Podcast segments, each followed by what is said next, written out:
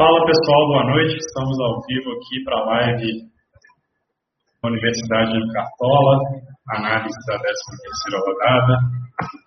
Boa noite pessoal, sejam bem-vindos a mais uma análise.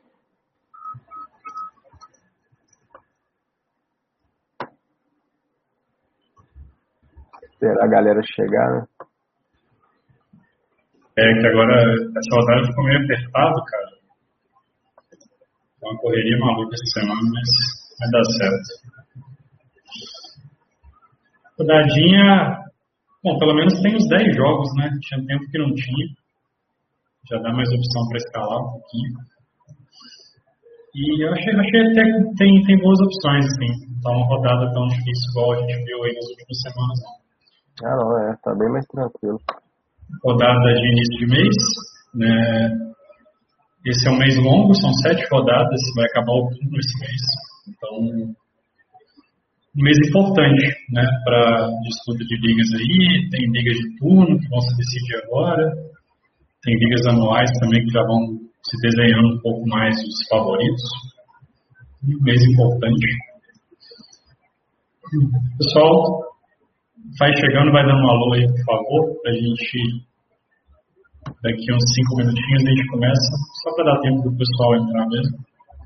Ah, esse ano, assim, apesar dessa rodada ser mais tranquila, por ter alguns times favoritos mais escancarados, como o Palmeiras, né, o Flamengo e tal, uhum. mas tá muito diferente esse ano o Campeonato Brasileiro. Tá uhum. muito difícil de ter uma leitura do, dos jogos, porque, é, assim, é, o que a gente consegue tirar é que a pandemia modificou algumas coisas, né? É, pô, muitos times tomando gol, jogadores fazendo muito gol como Keno, né?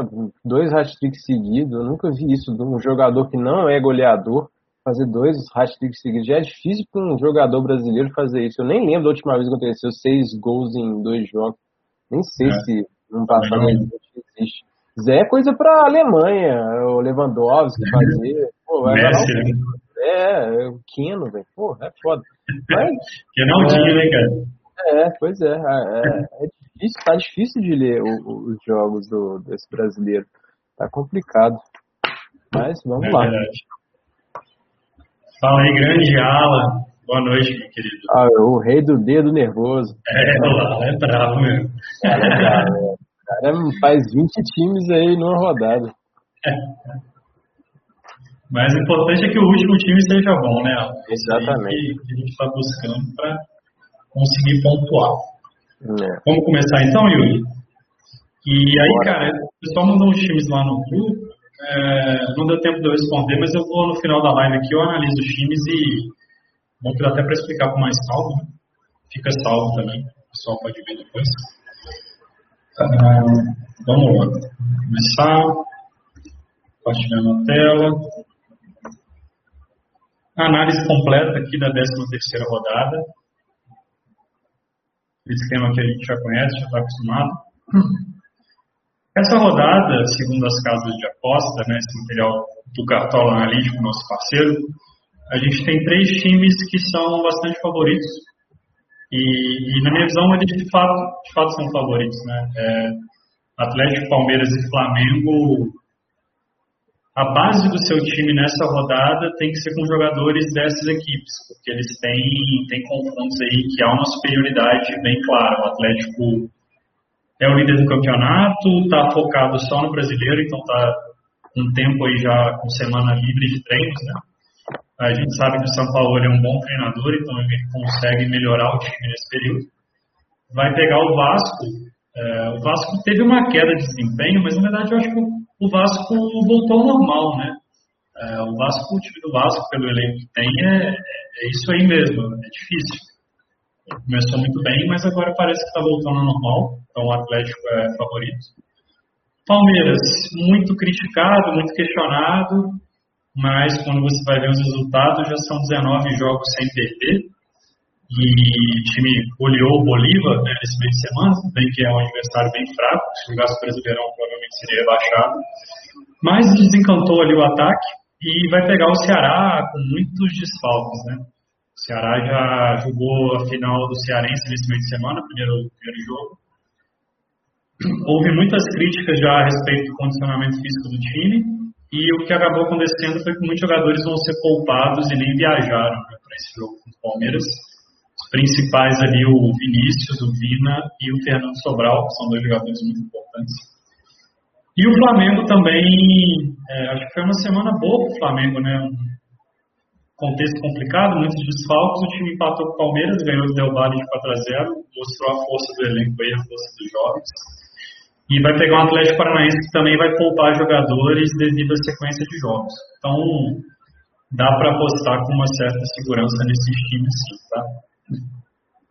Eu também destaco aqui um time com favoritismo legal, que é o Bragantino. O Bragantino, ele é um pouco contrário do Vasco, né? Ele começou desempenhando abaixo do que o elenco dizia, assim, o elenco do Bragantino é até um elenco bom. Tem jogadores ali, o Claudinho, o próprio Arthur, que seriam titulares na maioria dos times aí da Série A. Começou mal, mas agora parece que tem melhorado. O Barbieri está tendo mais tempo para treinar também. Então ganhou bem do Ceará. Contra o Vasco, acho que não ganhou por detalhes, assim. Perdeu um pênalti, o Alejandro perdeu um gol na cara do gol também. Enquanto que o Corinthians tem jogado mal, né? O Corinthians tem, tem jogado mal, não tem convencido, a defesa já não é mais sólida. Então vejo um favoritismo legal do Bragantino também. E um favoritismo do Santos contra o Goiás. Goiás uma grande incógnita, mudou de treinador. É, o Santos tem qualidade individual melhor. Então acho que é basicamente isso. Os outros jogos são jogos bem equilibrados, que se for apostar é um ou outro jogador aí bem pontual, mais pela qualidade do atleta do que propriamente pelo confronto, tá? Então, melhores ataques aqui, eu acho que são quatro, né? Os três principais favoritos lá, Atlético, Flamengo e Palmeiras. Palmeiras, Atlético e Flamengo são ataques naturalmente fortes, né? Palmeiras não é um ataque tão forte assim, mas é pegar o Ceará, pior defesa do campeonato, e com desfalques. Também tem desfalques na defesa, os dois laterais não jogam. Então, acho que acaba fazendo com que o ataque do Palmeiras fique mais interessante. E também o Bragantino, que é um time que fez gol em todos os jogos em casa, e vai pegar o Corinthians, que já sofreu 17 gols em 12 jogos, é, é uma defesa que não está legal mesmo esse ano. Temos de defesas, eu vejo a defesa do Grêmio, é interessante, porque o Inter caiu bastante em produção ofensiva nos últimos três jogos no Brasileiro. O Inter só fez um gol, é, foram jogos aí contra Goiás, Fortaleza e São Paulo, jogos que teoricamente o Inter deveria ter marcado mais, mesmo com o time reserva, poupando alguns jogadores ali. E também tem esse prospecto recente, né? São cinco grenais esse ano, que é muito atípico, os times se enfrentarem cinco vezes na mesma temporada. E nesses cinco grenais o Inter não fez nenhum gol, né? Então acho que isso conta bastante, pesa bastante.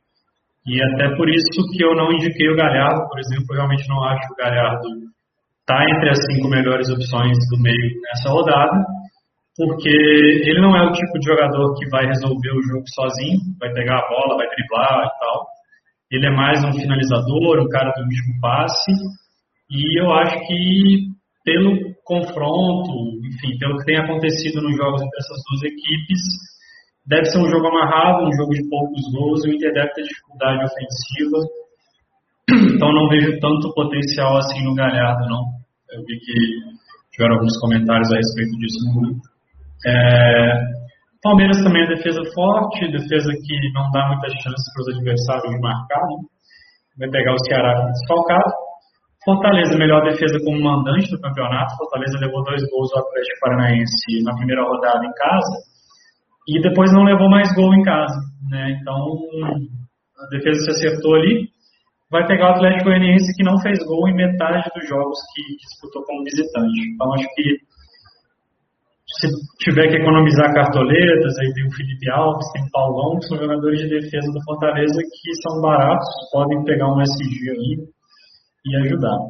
E o São Paulo é mais porque ele vai enfrentar o Curitiba, que tem o pior ataque do campeonato. Né? O Curitiba produz muito pouco mesmo, depende muito de bola parada para fazer gol. Então, tem números muito ruins. Né? Aquela análise que a gente manda lá dos ataques e das defesas dos times Curitiba é o único time que o ataque é todo vermelho, né? Tanto no global quanto no, no em casa. Então, assim, é, é um ataque muito abaixo da média, realmente. Então acho que vale de repente pensar em jogadores de defesa do São Paulo aí para tentar beliscar esse SG. Então vejo uma rodada mais rica de opções, né? Tiveram rodadas que a gente não indicou nenhuma defesa porque não tinha boas, assim, nessa eu vejo quatro com potencial legal. É, começando aqui com os goleiros, uh, João Paulo, eu acho que é a melhor opção da rodada, assim, ele talvez seja o melhor goleiro do Brasil no momento, é, tanto no Brasileiro quanto na Libertadores. Esse último jogo aí contra o Olímpia ele foi muito bem, fez muitas defesas importantes. E ele tem se destacado bastante fora de casa, né? São 12,5 12, pontos de média fora de casa, que é uma média muito alta. É evidente que é, são quatro jogos, né, uma amostra pequena, mas nesses quatro jogos ele teve 3 SG e 10 DD. É, foram SGs que vieram muito por mérito dele, né? o Ceará, por exemplo, o Ceará jogou melhor que o Santos na minha visão, mas o João Paulo salvou em outros momentos também, então acho que ele é um goleiro com bastante potencial aí nessa rodada. É, o Wilson também, ele é um pouco contrário do João Paulo, ele montou melhor em casa, então, todos os jogos em casa ele fez pelo menos uma defesa difícil e também não negativou, né? Ele tem uma média legal aí com um mandante de 8,1. Está bem desvalorizado, né? O Curitiba perdeu de 4 a 0 no último jogo, ele fez menos 8, então assim, para quem está precisando de cartoletas também, é, acaba sendo um potencial interessante. E a gente sabe que o São Paulo, São Paulo é favorito, mas não é um time assim que tem tanta facilidade para fazer gol, né? costuma desperdiçar muitas chances. Então pode, pode fazer com que o Wilson faça DDs aí nessa partida também. E por fim eu coloquei aqui o famoso Neneca, né, o Souza, é, mais pensando numa opção barata realmente de goleiro, é, porque achei que ele foi bem nos dois jogos que ele fez, é lógico que é uma amostra pequena para a gente avaliar, mas foi bem, o Flamengo é favorito pelo Atlético Paranaense. O Atlético Paranaense também é um time bastante ineficiente no ataque, ainda vai poupar alguns jogadores. Então, é, coloquei o Hugo. Parece que ele virou dúvida né, desde então no Cartola. É, confesso que eu não tive tempo de olhar no Cartola hoje, assim. Não sei se até se puder dar uma conferida aí. Mas se ele for dúvida, eu acho que eu substituiria ele aqui pelo Felipe Alves. É, que é um goleiro também que costuma fazer DDs e tem um potencial de SG legal. Porque a questão do Hugo é que o César pode ser que volte. Né? Eu até acho meio pouco provável, assim, porque o Hugo entrou muito bem. Mas existe o risco, não sei se vale a pena correr um risco um goleiro dessa forma, sendo que tem outras opções interessantes também que, que são garantidas de começar a jogar. O que, que você acha? Você é especialista em goleiros é especialista só de analisar o desempenho dele, né? Como goleiro, porque DB ano tá uma loucura. Cara, o, pra mim o melhor goleiro para essa rodada é o João Paulo mesmo. É, a outra opção que eu acrescentaria, além da. Além do. É, você falou do Felipe Alves, eu falaria do Jean também, até que tá no time da rodada. O Jean ele vai jogar fora de casa, ele pode até colar um golzinho aí, quem sabe. Mas falando do, do Hugo Souza, ele é um bom goleiro. Ele, eu já acompanhava ele na categoria de base do Flamengo e já tinha fama de ser um bom goleiro, já era promessa já. E, e nesses outros, últimos jogos que ele participou como titular, ele colocou isso à prova. Foi muito bem, um goleiro muito seguro.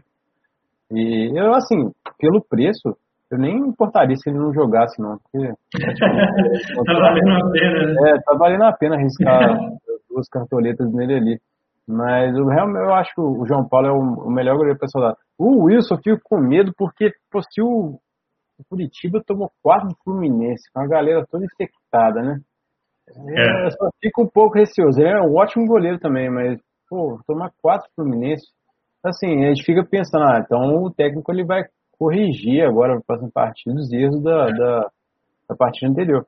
Mas eu fico um pé atrás. Pode ser que ele ele mande muito bem. Mas é, é, eu, o meu time, eu estou em dúvida entre o. Entre três, na verdade. O Souza, se eu não tiver esquentar a cabeça de esperar muita coisa dele, se nem sei se ele vai jogar. O João Paulo, que para mim é o melhor goleiro, e o Jean, que é a opção mais arriscada, né? Que ele pode até fazer um gol e ter alguma, é defesa difícil também. Boa. É, o Jean é uma boa, boa lembrança mesmo. Coloquei no time da rodada para ser um cara mais arriscado mesmo. É. Mas eu tô pensando em quem eu colocar. Ah, eu, eu tô com essa ideia. O Hugo Souza, sem preocupar se vai jogar ou não, porque tá pagando dois. Até porque essa rodada a gente tem muito bom jogador, muito caro. Então, é. É, o, o, lugar onde você tem que economizar seria na defesa mesmo, principalmente goleiro, goleiro técnico. Né? Então, quem tiver apertado de cartoleta, eu acho uma boa colocar o Hugo Souza, até pra, assim, ah, se não jogar, beleza. Pelo menos eu não vou negativar, né? Verdade, faz, faz sentido. Bora pros zagueiros? Bora pra zaga. Cara, a zaga nessa rodada, eu sinceramente achei difícil, assim. É, não tem apesar de terem SGs interessantes, não tem zagueiros assim que você olha, que você confia muito, né? É, eu coloquei o Hever, porque o Hever não o Júnior Alonso, né? Principalmente porque eu acho que o Júnior Alonso tem uma tendência grande a forçar o terceiro amarelo, já que ele está pendurado e vai para a seleção paraguaia na próxima rodada. E, pô, botar um zagueiro que já vai meio que começar com menos dois, tá difícil, né, o zagueiro pontuar e já começar com menos dois é meio complicado. Então, priorizei um pouco o Heber pela, pela superioridade do Atlético. É, o Vasco não cria muito. Quando eu fiz essa análise, o Benítez ainda era dúvida. Acabei de atualizar aqui há pouco tempo, parece que ele vai para o jogo mesmo. Então, já acho que diminui um pouco a chance de SG do Atlético, porque se o Benítez não jogasse, eu diria que a chance era muito boa. Mas acho que ainda vale o Heber, é um zagueiro assim, que faz poucas faltas, o que é importante. E é um zagueiro também que tem uma bola aérea ofensiva boa, né? Ele é alto, se posiciona bem. Então tem um potencial aí de fazer gol. Eu acho que é, é uma opção interessante. O Gustavo Gomes, é, cara, o confronto favorável com o Ceará desfalcado. É, ele é um bom zagueiro, assim, né? Analisando o futebol dele.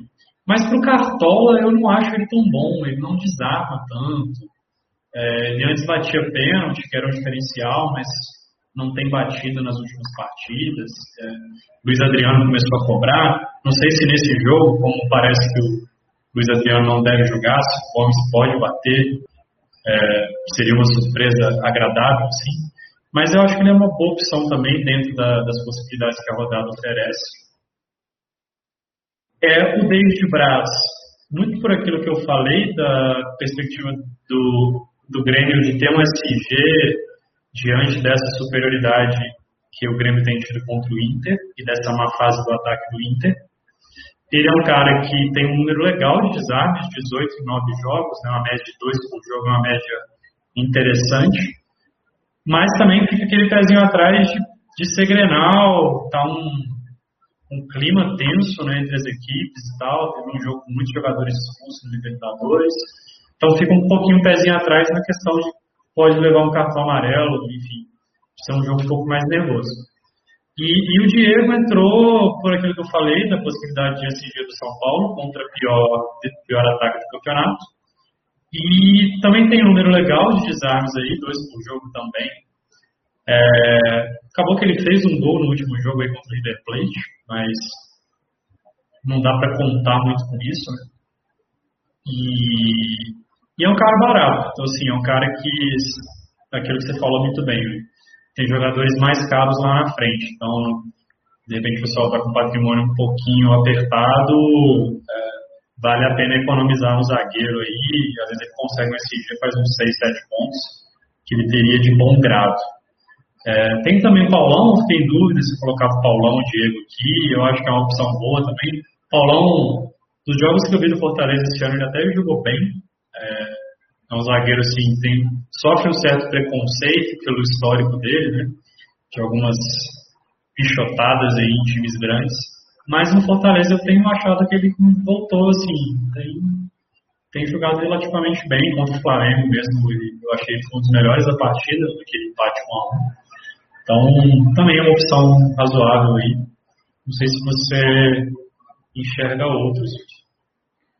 Cara, eu vou na mesma linha. É, quando eu falo é, da linha defensiva, né? Goleiro, zagueiro tal. Lateral já penso um pouco mais diferente. Mas goleiro e zagueiro eu busco os mais baratos, ainda mais para quem tem um patrimônio um pouco mais apertado. É, assim como o Hugo Souza, que é uma. É, pode ser que jogue, né, tal, mas é uma partida favorável o Flamengo a não tomar gol. Pô, tem o Natan do Flamengo, cara. Tá custando um. Então, se você quiser colocar alguém da zaga do Flamengo também, custando um, acho uma, uma ótima. Sabe? Pode ser que ele saia com cinco pontos. E o moleque jogou muito nessas duas partidas, Palmeiras na Liberta, assim, os dois, né? O Noga, mas o Noga não sei se vai jogar. Mas o Natan, a princípio, joga e eu achei um zagueiro super seguro, muito seguro. É uma boa aposta. Valendo um, para mim, para eu poder gastar em Ascaeta, né, jogador Marinho, porque eu não sei, não, com certeza não vou ter dinheiro para colocar essa galera. Então vou ter que economizar um pouco na zaga. Eu acho que o Natan é uma boa opção aí para economizar uma graninha. É. Eu, eu, vi uma notícia hoje mais cedo que muitos jogadores do Flamengo vão voltar a estar disponíveis, né? É, o pessoal que estava com a Covid. E isso inclui todos os zagueiros. O Rodrigo Caio, o Gustavo Henrique e o Léo Pereira. Mas realmente pode ser que, que ainda jogue um, um, desses garotos, porque os caras não estavam treinando, né? Então, é, é uma dúvida realmente, a gente vai acompanhar isso, ver se sai alguma notícia até amanhã no fechamento. Mas tem, tem esse risco, eu acho que para zagueiro, mais que na última rodada toda a minha defesa pontuou negativo, né? Então se eu tivesse calado quatro jogadores que não jogaram, eu teria feito mais pontos. Mas zagueiro eu já não tô tão propenso assim a correr o risco do cara não jogar. Eu iria opções mais certas. Mas se tiver uma coisa mais concreta de que o Natan joga, por exemplo, eu acho que não é uma boa aposta assim. É, e, e, não só pelo preço, mas pelo potencial de SG do Flamengo e pela qualidade realmente que ele demonstrou nesses dois jogos aí que ele entrou na fogueira, né? Uhum. Então agora é um jogo teoricamente mais tranquilo. O time vai estar mais encorpado, então a zaga também fica um pouco mais protegida.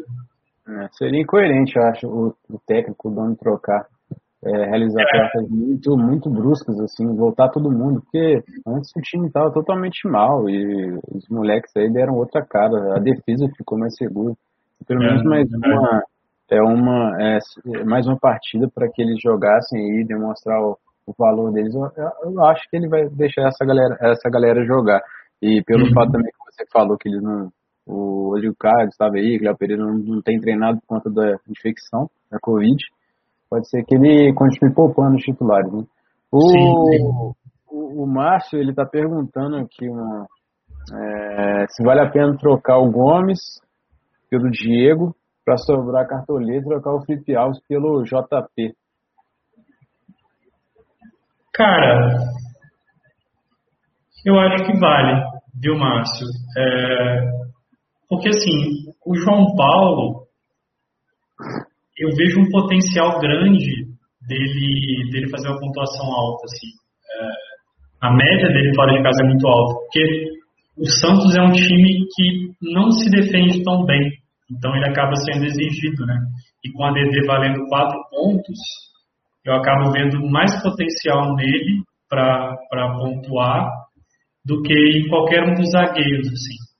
E, e aí você fazendo essa troca, porque o Felipe Alves, eu já acho que é mais aquele goleiro pro SG. Eu não sei se ele vai ser tão exigido assim, até por essa solidez defensiva do, do Fortaleza.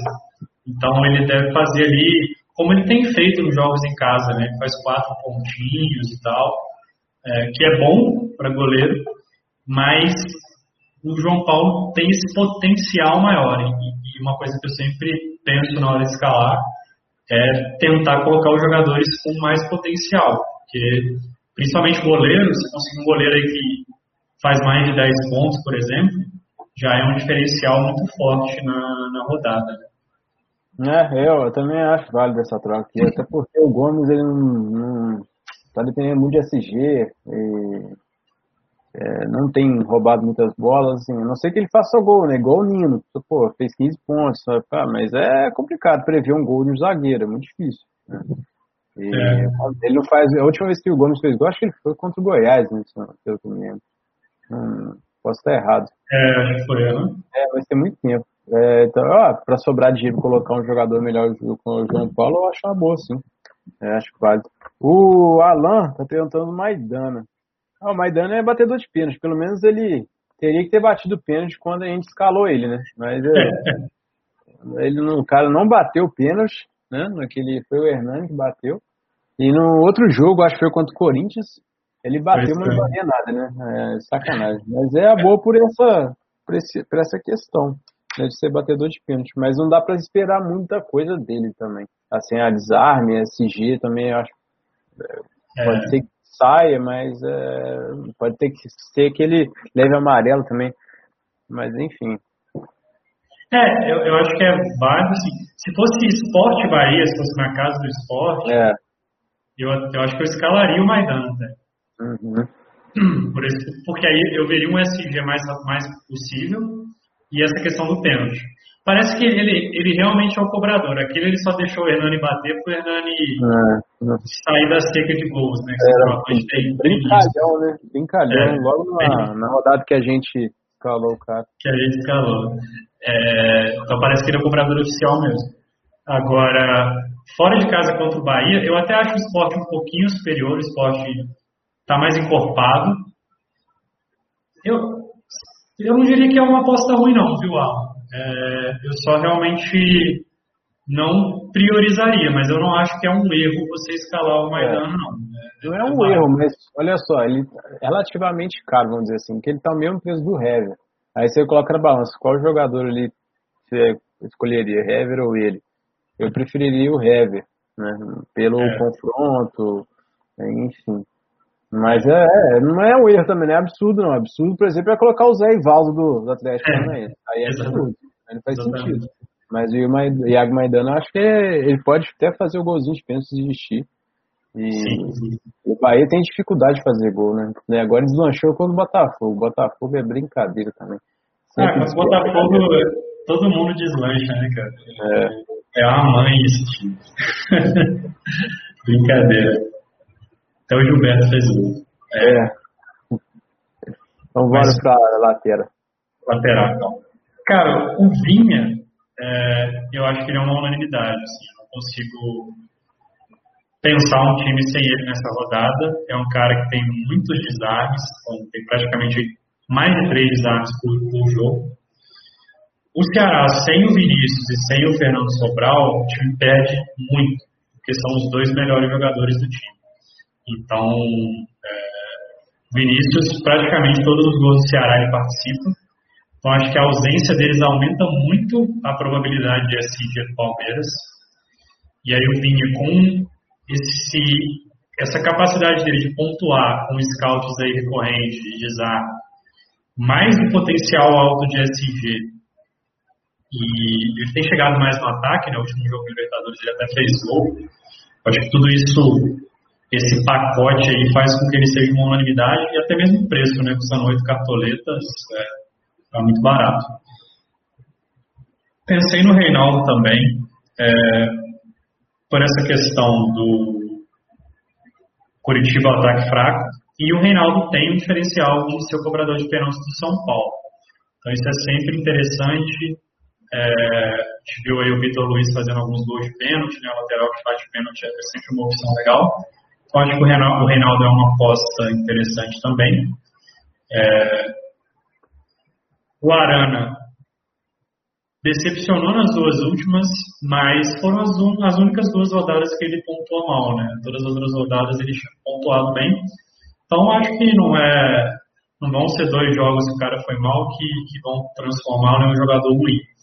Acho que tem um potencial bem interessante na rodada contra o Vasco por ser um lateral ofensivo.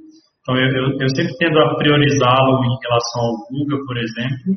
Primeiro porque o Guga fica sempre aquela incerteza se vai jogar ele, vai jogar o Mariano, a gente nunca sabe.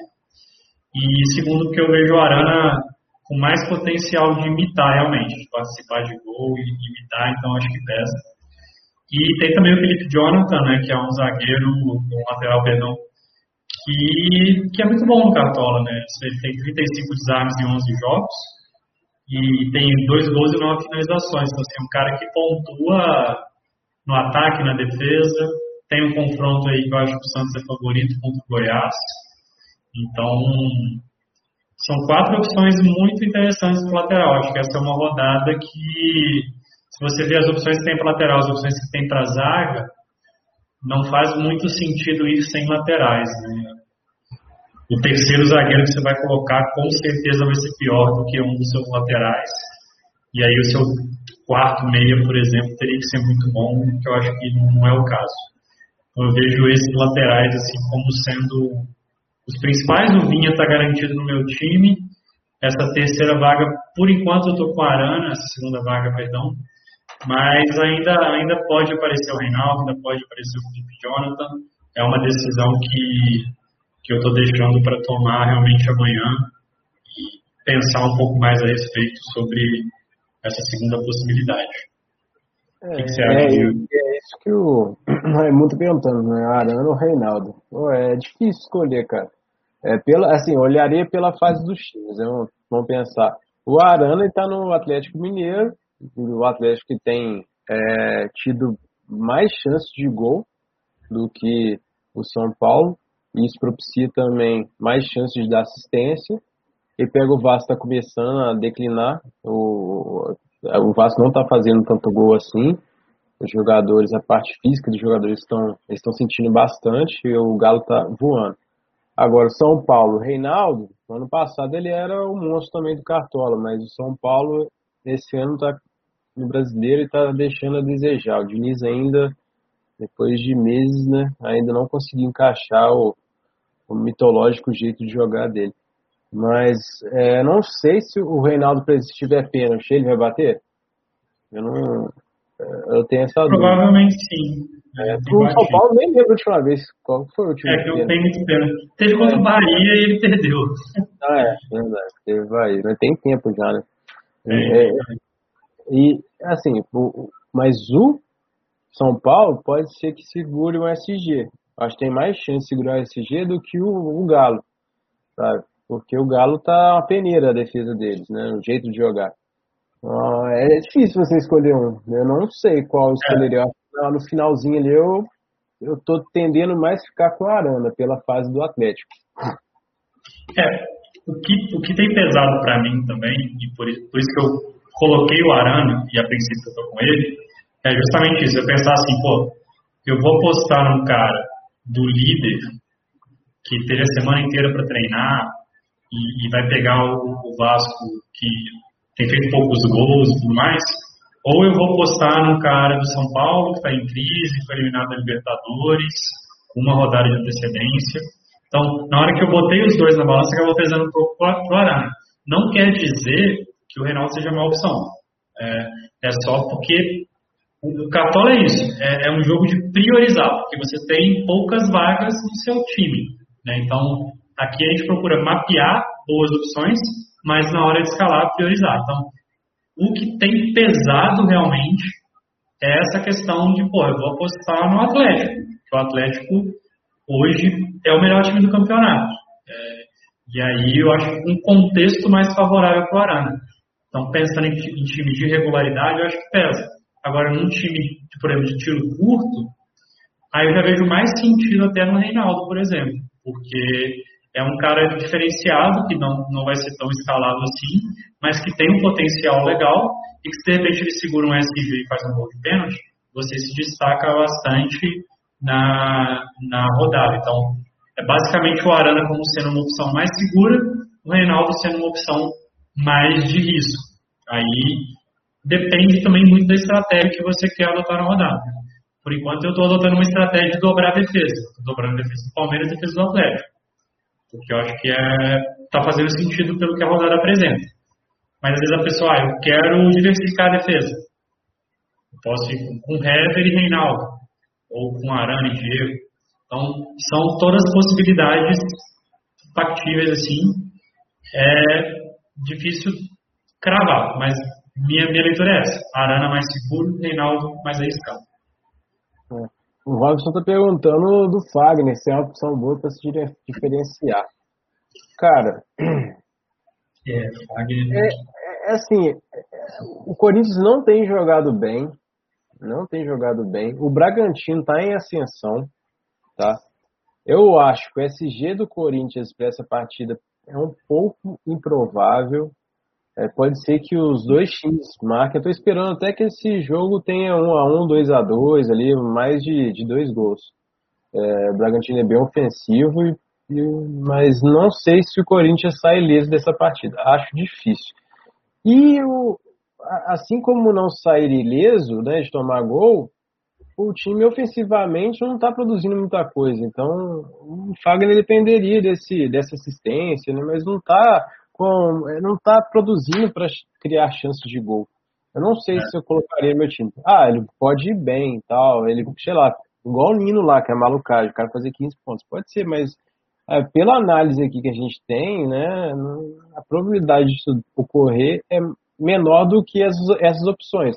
Uma é. opção nem é para se diferenciar, mas que eu colocaria além dessas daqui, se jogar também, e pelo confronto favorável, é o Isla, sabe? Que ele vai para um jogo bom, aí, tipo assim, ele é um uhum. jogo favorável que ele pode arranjar uma assistência lá. O Flamengo está voltando a jogar bem, então pode ser que o Flamengo amasse o Atlético Paranaense, né? O Atlético Paranaense não tem um time bom, não estou gostando do, do time do Atlético e, e, e vai com bastante desfalques. Agora, para diferenciar o Fagner, não sei, não sei se dá para esperar muita coisa dele.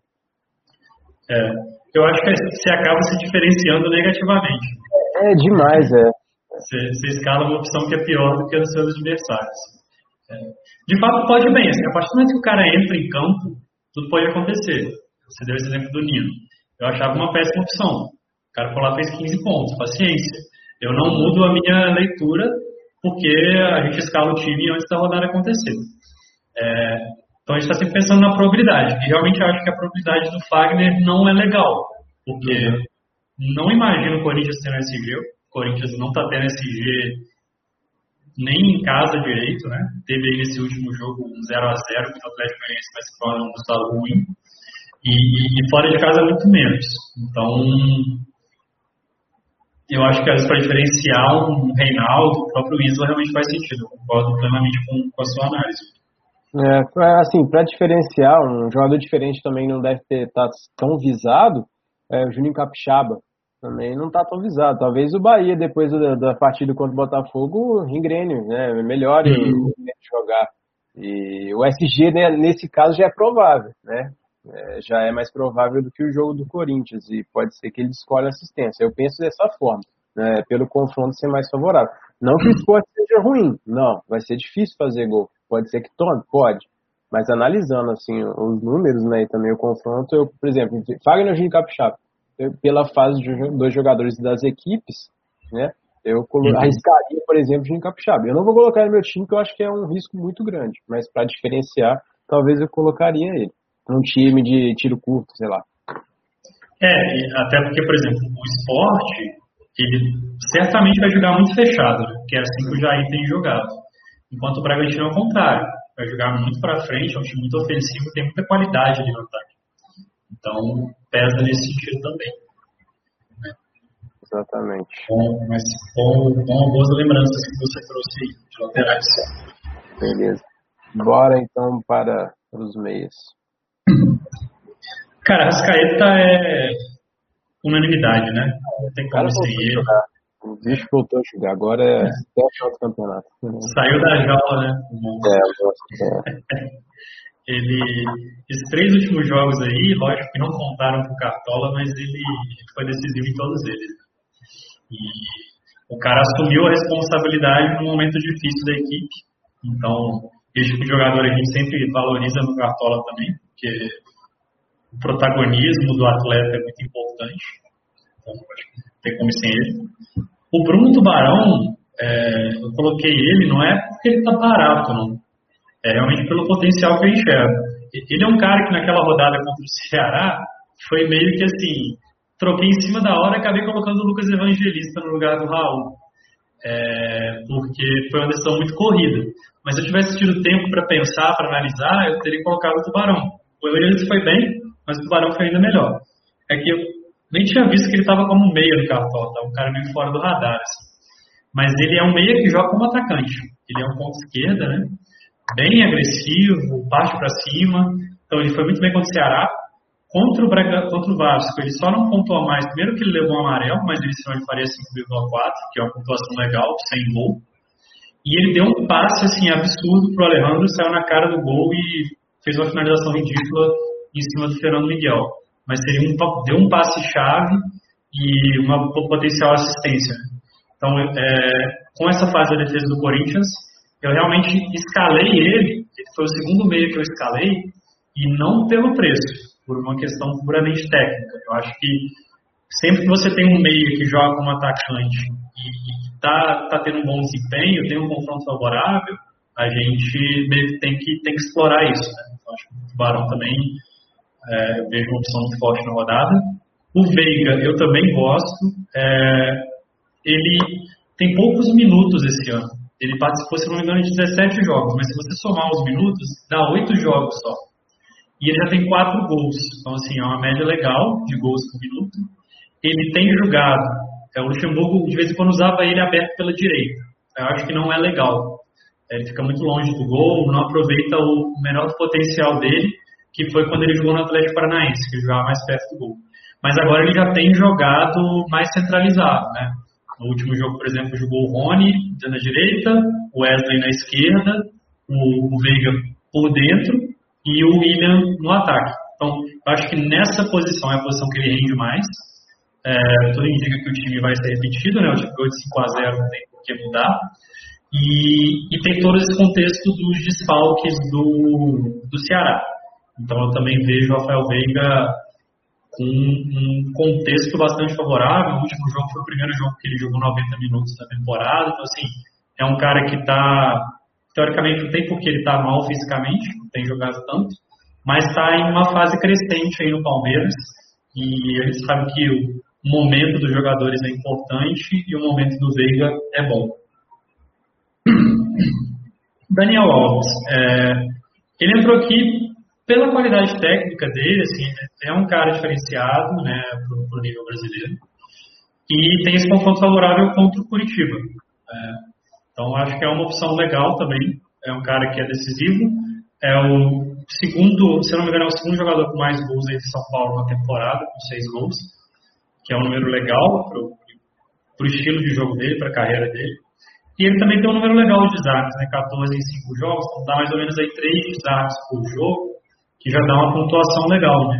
Além de ser um cara que cobra bolas paradas, cobra escanteios, tem uma chance boa de dar assistência, vejo um potencial legal nele. E por fim o Alisson, por ser um cara muito regular, né? O Alisson ele pontua bastante com desarme, pontua com finalização, ele sofre faltas. É, esse último jogo da Libertadores ele deu uma assistência, é um cara que tem um número legal de participação de gols no campeonato. Se eu não me engano é um gol e duas assistências, ou três assistências, não vou lembrar de cabeça agora. E enfrentando o Inter, o Inter está em crise, né? Um momento muito turbulento, tem a superioridade do Grêmio. O Inter perdeu o Saravia, que é o lateral, não joga mais essa temporada. O Moisés testou positivo para a Covid hoje, também não, não vai jogar. Então, assim, o Inter vai desfalcado nas duas laterais e o Alisson joga pelos lados do campo. Né? Joga pela direita, às vezes ele troca, vai para a esquerda. Então, ele vai enfrentar jogadores ali que não são os melhores da posição do Internacional. Então, isso acho que também agrega para ele e faz com que ele seja uma opção interessante. Então, eu acho que esses cinco meses aí, você destaca o Arrascaeta e as outras quatro opções, qualquer escolha que você fizer, eu acho que está bem, bem servido de meias, que são jogadores com potencial ofensivo de pontuar bem na rodada. O Raimundo ele está perguntando é, da, de colocar o Benítez e o Arana no mesmo time. Pô, o Benítez, ele é um jogador de desarma relativamente bem, mas ele precisa também de, de assistência, né? Aí se o Benítez der assistência, o Holanda perde SG. E o Vasco não tem jogado tão bem. Tá começando a enfrentar alguma dificuldade na parte ofensiva. Eu não sei se o Benítez é uma boa. Hum, não sei, sabe? É, não vejo confronto favorável para colocar ali, não. É, acredito que tenha outras opções melhores. É, eu não, não acho o Benítez uma boa opção, não. É, primeiro porque ele não está bem fisicamente, né? O último jogo, por exemplo, ele não jogou. Não tinha por que ele não jogar. O Vasco teria a semana livre, mas ele não jogou por não estar bem fisicamente. Até ontem ele ainda era dúvida, hoje ele treinou normal, beleza, eu acho que vai pro jogo. Mas você vê que claramente o cara não está 100% né? Está sentindo a sequência de jogos. E esse é um jogo, como que o Atlético joga? O Atlético se impõe muito em casa, ele joga muito no campo do adversário. Então, para apostar contra o Atlético em casa, eu gosto de jogadores rápidos que vão ter a possibilidade de contra-ataque. Então, a gente falou um pouco na rodada passada sobre o PP. O PP acho que fez dois, três pontos, assim, fez muita diferença. Mas o Benítez não é essa característica. Ele é um jogador lento, um jogador de passe.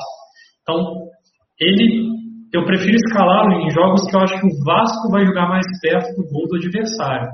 E, e nesse jogo, eu acho que a tendência é o contrário, é o Vasco jogar muito no próprio campo. E aí o Benítez vai ficar ali, de repente, dando um lançamento. Então, de repente pode acontecer? Ele dá um lançamento para o cara na ponta, na velocidade, o cara vai dar uma assistência para o campo, por exemplo. E aí o Benítez fica. Foi super importante para o time, mas não pontuou nada, sabe? Então, por todo esse contexto, eu realmente enxergo ele uma opção com potencial muito abaixo de todas essas cinco que a gente visitou aqui.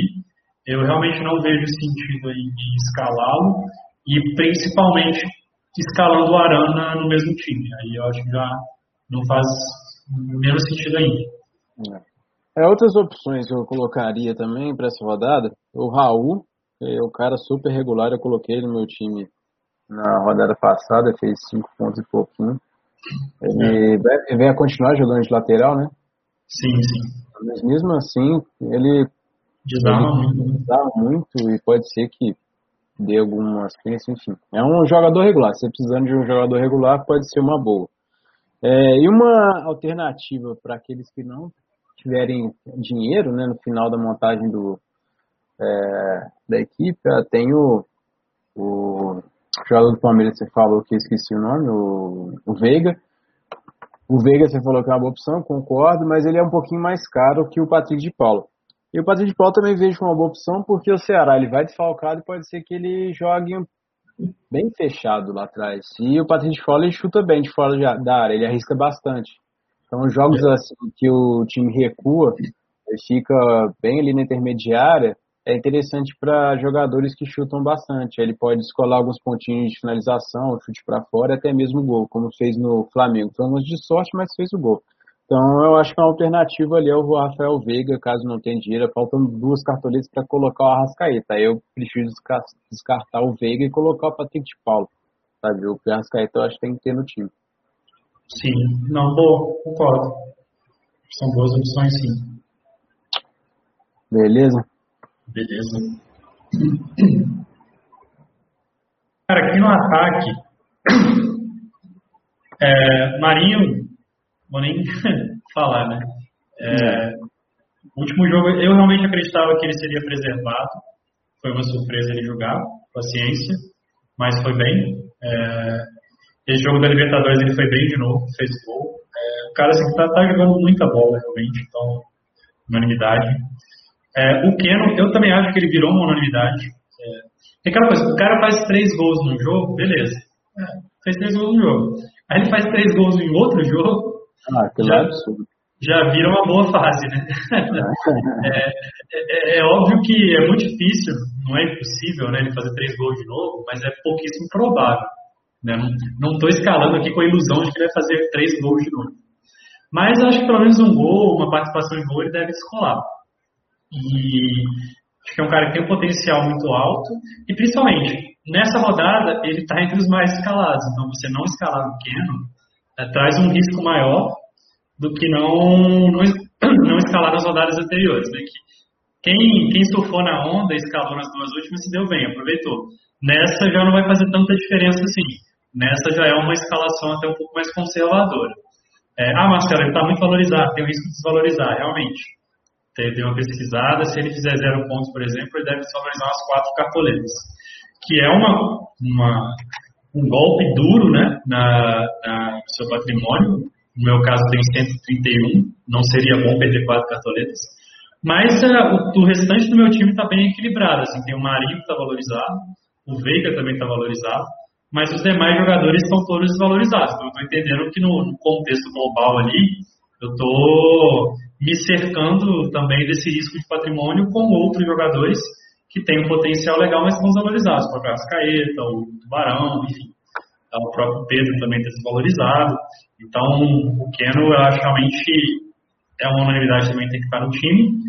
E o Pedro, cara, é, eu sou fãzaço dele, né? Eu, a gente indicou ele contra o Bahia, passou meio percebido para muita gente, fez 20 pontos. Eu realmente acho que ele é um jogador de nível seleção brasileira. Quando foi convocado, acabou machucando, não deu muita sorte, mas acho que se conseguir uma sequência no Flamengo, pode ser que volte. Ele fez gol nesses últimos três jogos aí do Flamengo, esses três jogos complicados, ele, ele deixou dele, né? Contra o Barcelona, contra o Palmeiras e contra o Del Valle. Então, o Gabigol machucado. Muito provavelmente o Pedro vem para jogar os 90 minutos aí contra o Atlético Paranaense, que é sempre bom.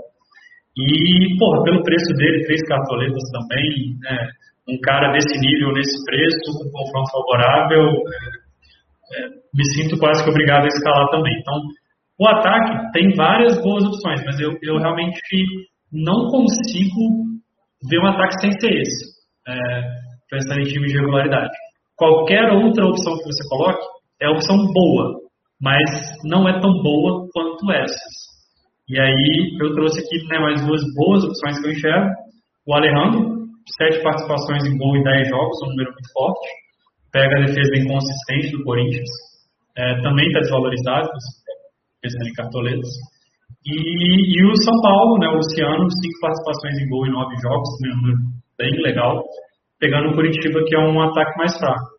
Tem também o William Bigode, que eu acho que é uma opção interessante, agora que o Ceará vai desfalcado. O William é um cara que eu gosto muito, assim, do Cartola. Escalei contra o esporte, ele foi super bem, porque ele participa bastante, tem um faro de gol, é, pontua legal finalização, falta, desarma de vez em quando. Então também acho uma opção bacana. Só que, cara, só dá para escalar três. E aí, escalando três, eu realmente não consigo escalar outros três, senão esses aqui. É. Tá muito difícil escalar os atacantes. Assim, difícil por quê? Não porque. É, é, assim, como eu vou expressar isso? Tá difícil porque tem bastante. muitas opções, né? Muitas boas opções. Mas dessas três primeiras, que é o Marinho, que é o melhor atacante do Brasil no momento, faz gol quase todo jogo. E não depende tanto de gol também, e da assistência, só quinta falta. O Keno, ele tá na boa fase, vamos dizer assim, fez dois bons jogos, né? E é uma escalação mais defensiva, como você falou, porque muita gente vai com ele, ele tem um confronto favorável, e se ele for bem de novo e você não tiver, vai pagar mais uma vez por isso. E o Pedro é jogadoraço, né? É um confronto também super favorável, ele mete gol quase todo jogo, pode ser que meta dois ou três. Então, para mim, esses três, realmente é muito difícil não escalar. Tá, tem outras boas opções? Tem. Tem o William Bigode, como você falou, o Raimundo perguntando, Bigode ou o Cano? Cara, eu prefiro o Bigode. O Cano, é, é, sim, você tem que torcer para o Cano fazer gol no Galo, sabe? Você acha, será que o Galo vai tomar dois gols? Não sei, mas será que o William Bigode pode fazer dois gols? Pode.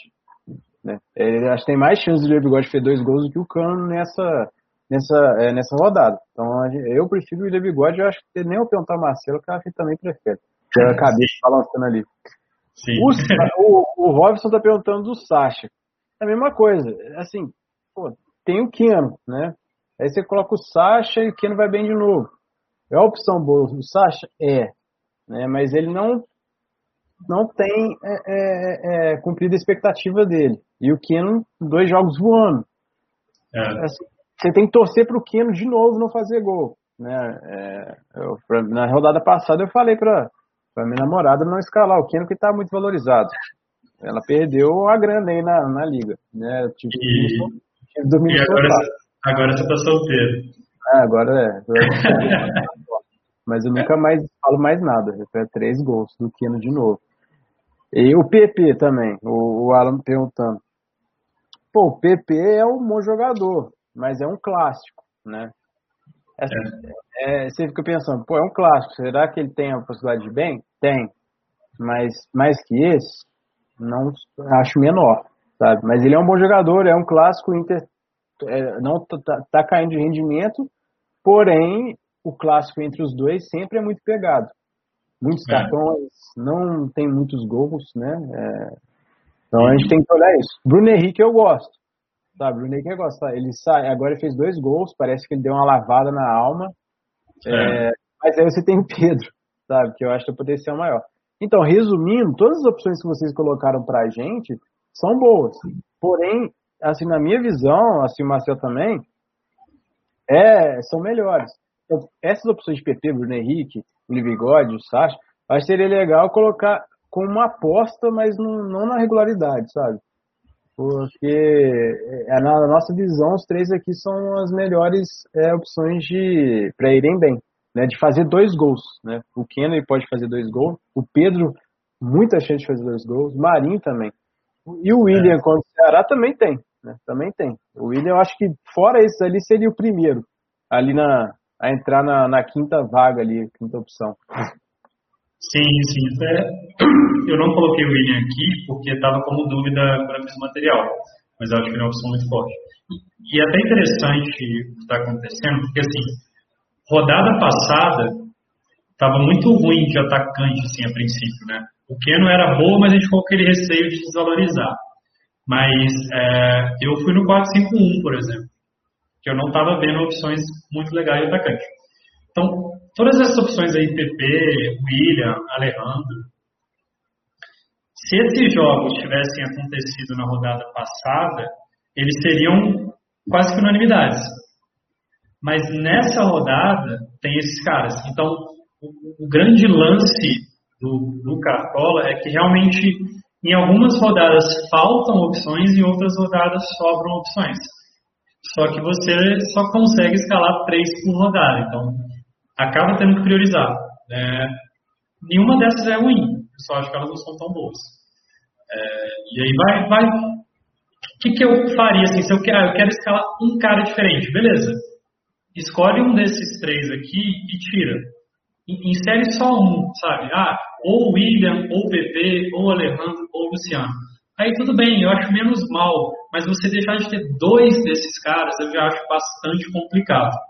É, às vezes você quer diferenciar um pouco, esse é o ataque mais escalado do Brasil também, então assim, o ataque essa rodada vai, não vai fazer tanta diferença assim, porque está muito claro as opções mais fortes e, e, e, a maioria das pessoas vai, vai escalar.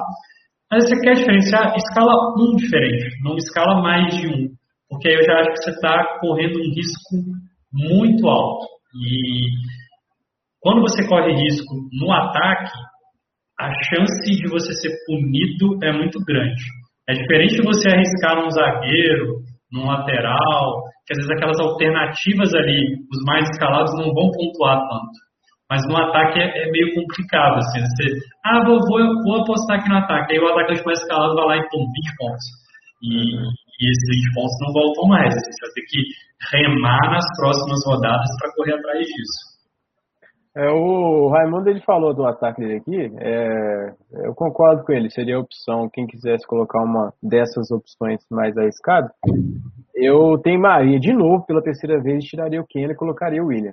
É, eu acho que o William tem um bom potencial de fazer dois gols nessa partida. Sim, sim. É, e o Marinho tirar o, é, tirar o Marinho ou o Pedro eu acho muito complicado.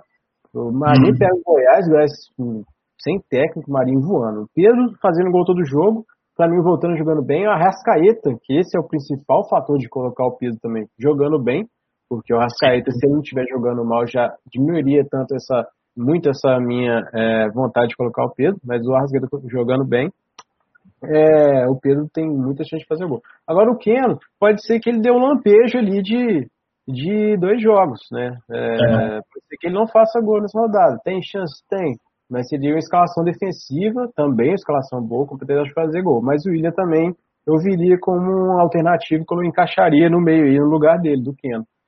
E Sim.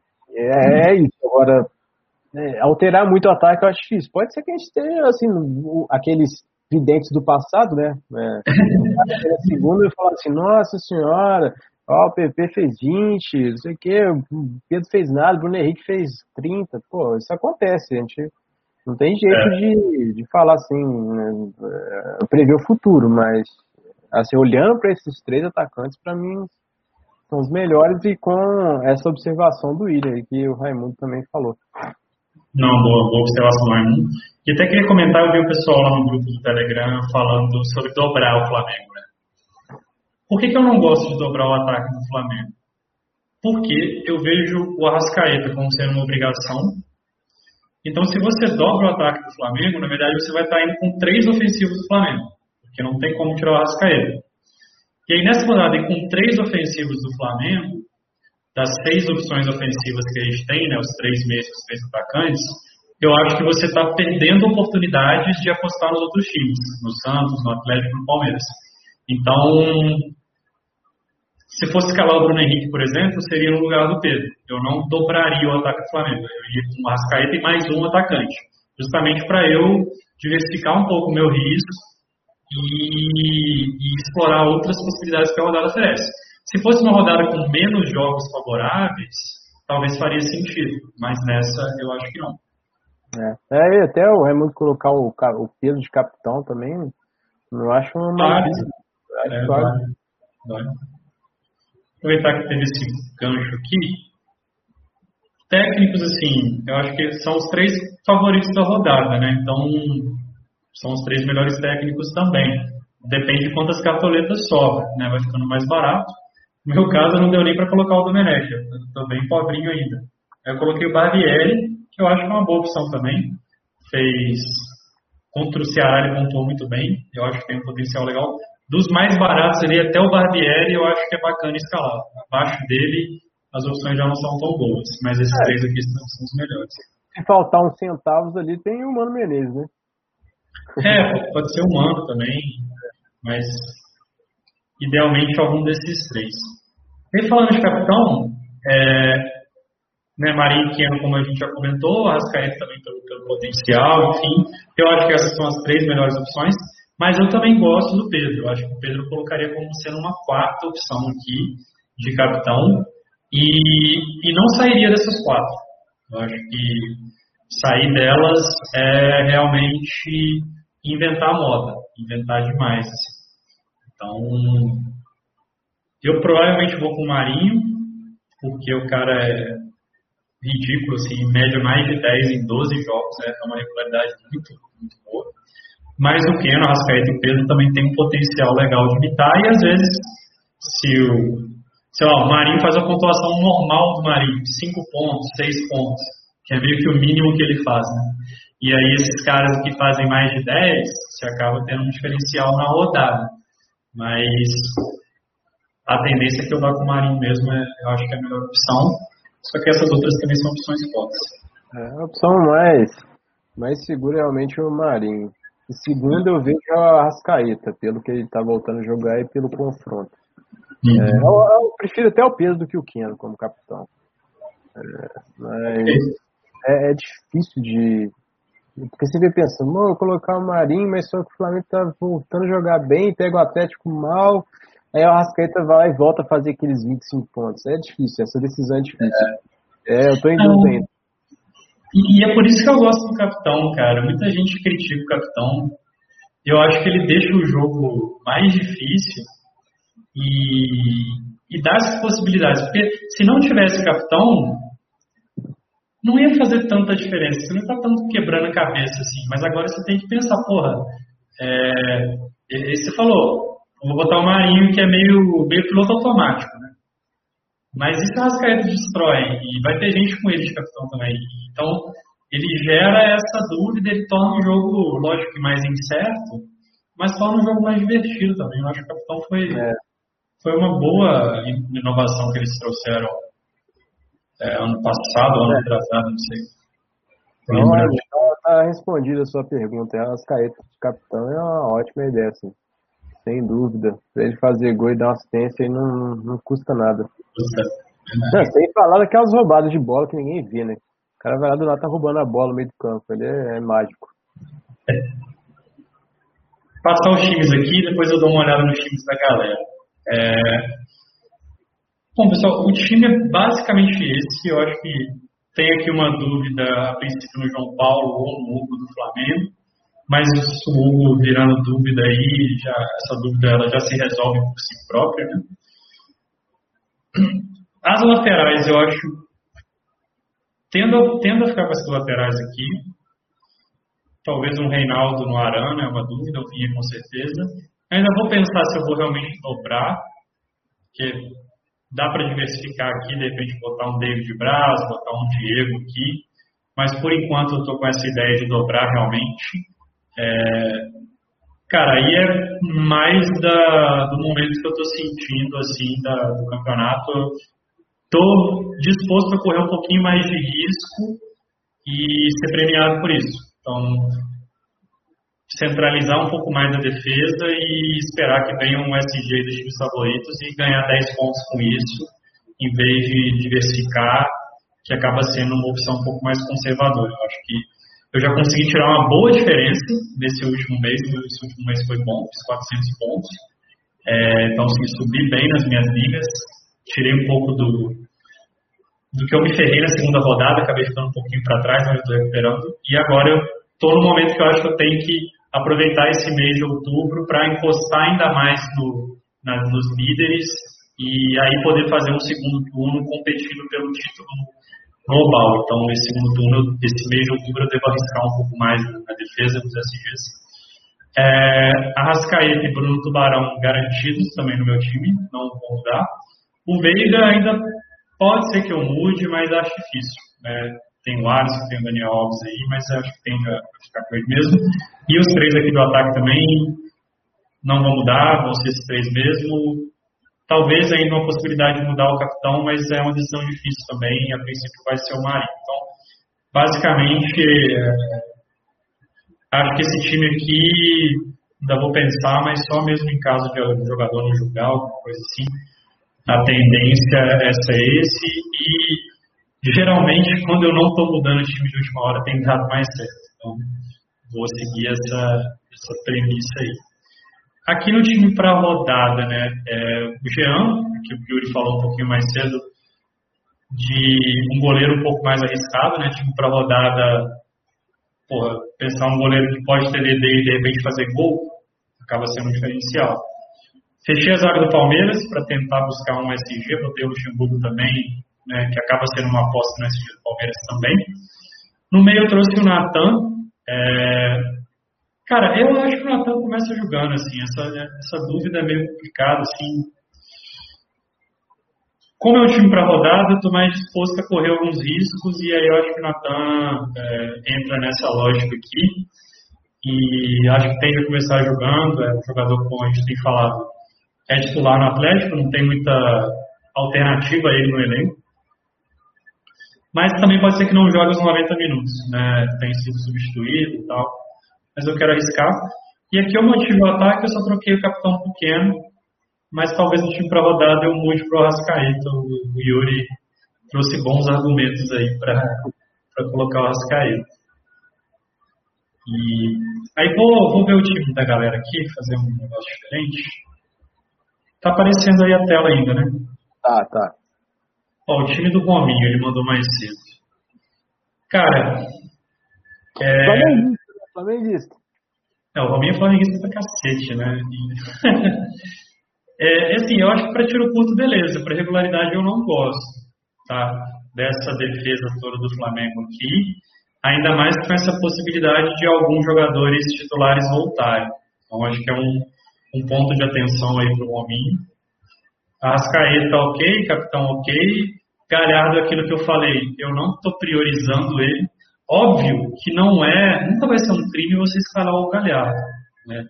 É, porque é um bom jogador, é um jogador decisivo. Mas realmente para essa rodada eu vejo opções melhores, porque eu acho que o confronto do Inter é bastante desfavorável. Então, eu tenho minhas dúvidas, sim, na, na minha visão, não priorizaria o Galhardo.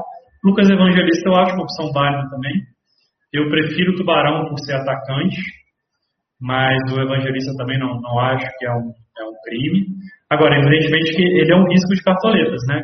Ele fez 15 pontos na última. Então, Marinho e Keno já tem um risco alto, ele está aumentando aqui com o Evangelista, que ele poderia, de repente, escalar o Tubarão também e diminuir um pouco esse risco de cartoletas, uma vez que o Tubarão está desvalorizado. É uma observação que eu faria aqui também. Mas o ataque, meu ataque, aquilo que a gente falou, acho que é o melhor ataque possível. Então, isso aqui que me incomoda um pouco, mas é questão também de estratégia. Né? Time do Márcio. O Márcio ele sempre muda o time depois da live, né? Mas é, provavelmente ele vai mudar, não sei. Mas eu gostei do time. Lógico que eu gostei porque está muito parecido com o meu, né? Mas é, eu acho que é válido aqui essas opções que ele fez. O Felipe Jonathan é uma boa opção. Uh, o Diego é uma opção interessante. Então, assim, o Márcio ele já foi para aquela estratégia de diversificar mais a defesa, um SG de cada time, que eu acho que faz sentido, é uma estratégia equilibrada. Tá? É, aí ele perguntou é, tirar o Gomes. Foi o Márcio que perguntou, né? Não, não, acho que foi o Raimundo. Não, peraí. É, foi o Márcio mesmo.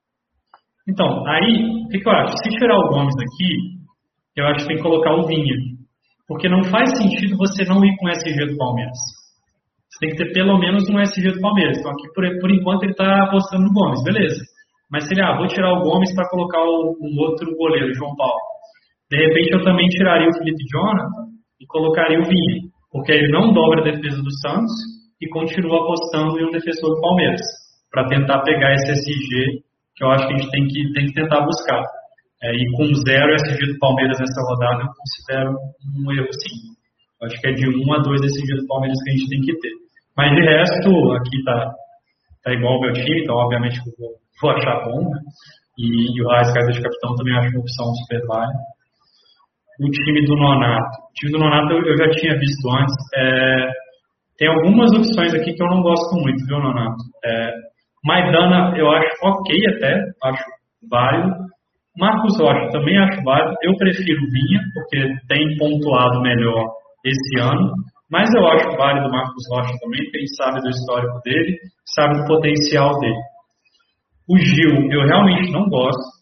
É, porque assim, é, é complicado demais você escalar um zagueiro num jogo que dificilmente ele vai ter SG. Porque o zagueiro, diferente do lateral, o lateral às vezes se vira e consegue uma pontuação legal sem esse giro. O zagueiro já é muito difícil, ele vai depender de fazer muitos desarmes, e o Gil não é um cara que faz muitos desarmes, ou de eventualmente fazer um gol de cabeça, mas isso é meio complicado. Então, eu escalei bastante o Gil no início do ano, em jogos que eu achava que o Corinthians poderia ter SG, eu acho que nenhum jogo o Corinthians teve, e agora eu já não confio mais tanto na defesa do Corinthians. Esse meio aqui, é, eu não gosto, assim, eu acho que falta o Arrascaeta, o Arrascaeta tem que entrar. E essas opções, igual eu falei, o Benítez a gente já falou um pouquinho, não vejo tanto potencial. O Ferrarez, cara, Ferrarez, qual que é a pegada? Ele não é um jogador tão bom assim. Né? Ele é um jogador, então, que a gente quer apostar nele, eventualmente, em confrontos mais favoráveis. É, eu não acho que Fortaleza fora de casa é um confronto favorável. Então, se de repente se fosse Atlético Goianiense Fortaleza é, em casa, beleza, ficaria mais viável. Mas fora de casa eu realmente não, não gosto muito, até por aquilo que a gente falou do Fortaleza quase não sofrer gol em casa. E, e aqui o Patrick, cara, Patrick, desses três, eu acho que é o mais válido, assim, porque ele é um cara que costuma pontuar legal com desarmes e tem chegado mais no ataque. Então eu vejo um potencial interessante. Não gosto. Ele é... Não gosto, Patrick. O Brenal, assim, que tem, pode rolar muito cartão, acho arriscado. É, assim, eu também não, não cogito colocar no meu time, não, não tá entre as melhores opções, mas dentre essas três, eu acho que ele é o menos pior. Sim, sim. É, essas duas eu acho que estão muito fora da probabilidade que a gente está buscando ah, dentro da rodada. E aqui no ataque foi aquilo até que ele tinha falado, né, de tirar o Kenny e colocar o William, acho que é válido. E o William como capitão também, acho que é, acho que é, é válido sim. Não, não considero um, um, erro, não. Mas então eu pensaria muito em trocar o Gil aqui é, por algum outro zagueiro. E esse meio também, o Rascaeta com certeza tem que entrar no lugar desses dois e de repente buscar uma alternativa aqui, mesmo no Tubarão, alguma coisa, enfim, algum outro jogador. Tá? Essa é a minha visão. São basicamente esses os times. Ao Márcio já mandou aqui atualizado. É, gostei, achei que ficou legal. Mudou aqui a defesa, colocou o Vinha, fez aquilo que a gente comentou. E acho que está bacana desse jeito. Melhorou. E o nosso querido Alan mandou aqui também. Também gostei aqui da defesa do Alan. Ele foi, ele foi por essa linha de diversificar, que eu acho sempre válido. Então, apostou bem. Gosto do Reinaldo, gosto do David Braz. Gostei, bom, bom time, viu, Alan? Acho que tá legal. Só um ponto aqui, cara, que me preocupa, que é o seguinte, que é o fato de você estar sem jogador ofensivo do Atlético, que se aplica um pouco ao, ao também aquilo que a gente tinha visto do do Raimundo. É, sem jogador ofensivo do Atlético, eu acho meio complicado nessa rodada. Então, assim, por isso que fica um pouco difícil tirar o Keno, né? Já que a outra opção ofensiva seria o Natan. Então, você pode optar por correr um pouco de risco aqui no, no Natan, no lugar do Veiga ou do Tubarão, talvez do Veiga, e, e ter um jogador de ataque do Atlético, ou de repente, se você quiser escalar muito o William, talvez pensar no, no que é no lugar do Marinho. Mas assim, eu acho que tem que ter um jogador é. Galo, né? No ataque é complicado. É, difícil. Vai tirar o Marinho para colocar o Keno também é. É complicado. Tal, talvez, assim, eu, eu iria no pragmatismo aqui de tirar o William, botar o Keno e manter o Veiga. E, e ser o Veiga o meu ofensivo do Palmeiras. É, lógico que se você comparar Veiga e William, o William é melhor. Só que entra a questão da concorrência. É, eu não consigo escalar o Ken no lugar do Veiga. Se eu pudesse, seria lindo. Aí acaba tendo esse, esse desafio. Porque, cara, o Atlético, ele tem mais de dois gols por jogo em casa. E, e o Vasco não é essa defesa tão sólida assim, né? Então, sem jogador ofensivo do Galo, eu acho que é complicado. Até porque você está sem o Arana também. Que o Arana é uma possibilidade ofensiva, né? Então você está praticamente apostando só no Hever do Galo, que eu acho pouco para esse jogo. Acho que a gente tem que apostar um pouquinho mais no Atlético. Seria esse o meu feedback, viu, Alan? É, é um time bom, só que pelo contexto da rodada, está deixando opções muito boas de fora. É isso que é foda. Se o jogo do Atlético fosse anulado, seria um timaço. Mas o, o jogo vai acontecer. é. Mas era isso. Não sei se o pessoal tem mais alguma dúvida. Eu acho que a, a gente pode continuar fazendo essas análises de times, né? É, nas lives. É. Não sei é... se ficou até o final para ver a análise do próprio time. Mas... É, aí já é uma análise, é uma coisa traiçoeira que a gente pode fazer, tipo, o pessoal ficar até o final. Ou então entrar no final, né? O cara não viu porra nenhuma e chega só faltando 5 minutos pra, pra ver o time. É. Também, não tem problema não, galera. É, mas fica salvo também, então vocês podem mandar o time e de repente ver no dia seguinte. E aí, como vai estar salvo, você já adianta o vídeo só pro final, se você não quiser ver tudo, tá? É, isso aí não, não quer obrigar ninguém a ver a live toda. Tá? Eu acho que a gente tem que obrigar, poderia obrigar a fazer algum negócio. se, não ver a live, se não ver a live, tem que pagar mais. Né? É, sortear um, um carro zero quilômetro assistir a live. no final da live. No final da live. Show, galera. Espero que a gente tenha ajudado, tá? Amanhã estaremos naquele mesmo esquema, aquele plantão, mandando as notícias lá até o fechamento. Agradeço a todos que assistiram, agradeço pelas perguntas, foram muito ricas. Sempre quando vocês perguntam, enriquece bastante aqui o nosso conteúdo. E obrigado, boa noite a todos, boa sexta-feira, bom descanso. Amanhã estaremos lá no Telegram. Valeu. Valeu, um abraço.